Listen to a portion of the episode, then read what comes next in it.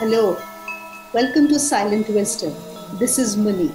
Today we are going to talk about finding my guru, the spiritual path, and progressing on spiritual journey. For all seekers who are beginning their spiritual journey, these three things bother them the most, or they are the very important milestones. Are you able to find what is the right spiritual path for you? Are you able to find your right guru? And are you progressing on this journey that you have taken? Let us look at them in a little more detail. Finding the right path and guru can turn out to be the most important blessings on a spiritual path. And if you're fortunate enough to find them, consider yourself blessed. However, for most of us, it is not that simple. And sometimes one wonders if spirituality is oversold because it can turn out to be more complicated and warped than the world itself. However, there are a few tips, suggestions, and common mistakes that uh, most seekers make that I discovered, which I'm going to share with you. And I hope this helps you. Finding the right guru. Everybody who is seeking on the spiritual side is also searching for the right teacher or the guru. And everybody would like to meet that one person whom they can completely trust in, believe in, and who will possibly reveal to them the highest or answer all their questions. But how to find this right person? Well, first I'm going to talk about common mistakes that people make when seeking the teacher. One of the common mistakes that people make is that they look for someone who is very popular. They go for someone who is popular and who has millions of followers. Well, there is absolutely no harm in doing that. And um, uh, we may do so because we, we understand from a lot of people that uh, the, because there are so many followers, so it is easy to believe. And this person may actually be a Sadguru. However, for someone who is beginning a journey, it is preferable to have a teacher who is available to you, available personally to answer your questions, to clear your doubts, and to inspire you and to share with you things as you are taking those baby steps. So, my suggestion here is not to go for someone who's very popular or someone who is no more in their body. Like many people take Krishnamurti or Osho or Swami Vivekanand to be their gurus. Well, there is no harm. You can consider them as their gurus. However, you do need someone live, as I said before, to help you get started. Don't worry if this person is uh, not popular. Uh, many people don't know this person. Uh, what you have to look for is does this person know more than you? Is this person able to answer your queries? Does this person inspire you? Do you feel uplifted in the presence of this person? And that's a good point to start.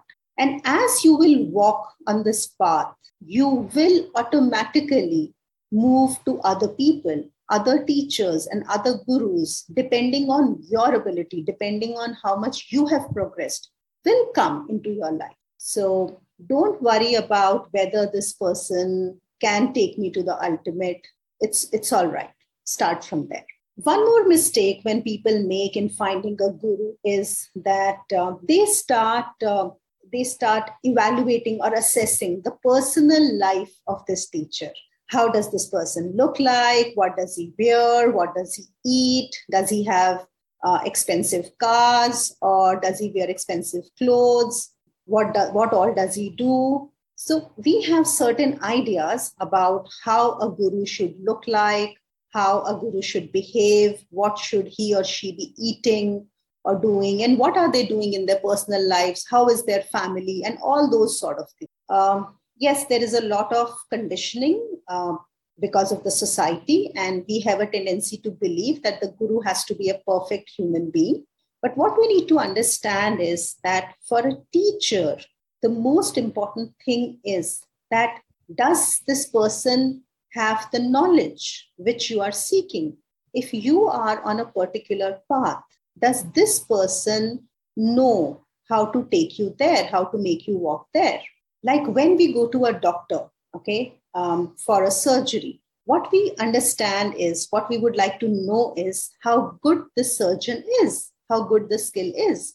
We are not worried uh, what does he do in his personal life. So I would, my suggestion would be that um, do not worry about the personal details of the guru. Go for the knowledge. Then, of course, we also have to be wary about falling into the trap of fake gurus. In that case, what one can do is you can explore a few people, spend time with them, and see how it works for you. You have to meet some of their disciples. You have to see how other people around this person are doing, what kind of people are they, and then take your own call. So, and, and even if you fall in for a few fake gurus in the beginning, there is absolutely no harm. At least you will learn something. At least you will learn what traits or characteristics to avoid. And um, as I said, mainly it is about experimenting and exploring. And within a few months, if you are lucky enough, I think um, your heart is going to tell you who is the right person for you. For me, every time I found my guru, my heart started singing. So I knew this was the right person. Very similar approaches apply to finding the spiritual path. What is the right spiritual path for me? There are so many ways one can go for bhakti marg or ashtang yoga, kundalini, tantra, gyan marg, and Kriya Yoga. And within each of these, there are so many schools, there are so many traditions. Which one to go for? My suggestion here again would be that start with what interested you in the first place. If you have found a person already, that is the teacher, then spend time with the teacher and understand what is this person teaching. Maybe that might appeal to you. If not, then you can again experiment with a few paths. And you could start with um, what interested you to spirituality in the first place. Was it a particular book that you read? Was it a video that you watched? And you can try a few practices. And you could spend maybe one to three months. You could join a tradition, learn for one to three months, and then see is it bringing changes for you or not. If that is the right path for you, you will definitely find changes in your body, in your feelings, in your thoughts within the very first uh, one to three months. And that will tell you if that is the right path for you or not. Now, having got the right teacher and the right path, what is it that I need to do next? How do I ensure that I progress on my spiritual path? For that, although there are many things, I would recommend two main qualities of the seeker that help you progress. First is discipline. If you have been fortunate enough to find the right path and the right teacher, now make this uh, practice a very important priority in your life. If you ask me, I would say it should be the topmost priority in your life. However, I understand for everyone it is not possible, and hence, at least it should be in the top three priorities of your life. So be disciplined, do your practices regularly, and follow the instructions of your teacher. That is very important. Depending on what practices you are doing, the teacher may advise you either to refrain from certain foods or to get up early in the morning or to do practices for certain hours uh, in, a, in a day. Whatever, whatever your teacher will advise for you, go for that discipline is going to help you progress really fast. My guru had told me that we you leave 10 things to eat your food. You leave 100 things to go to the toilet.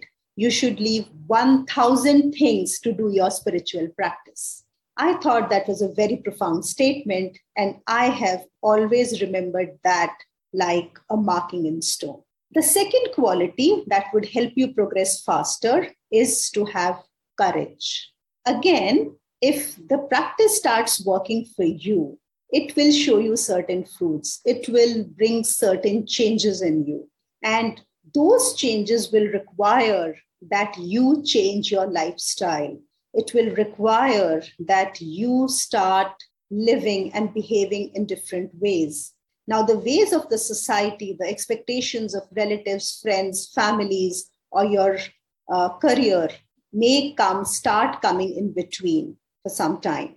And that may mean that you may have to make some proactive changes if you are serious enough. Don't worry, it's not that you have to make really drastic changes.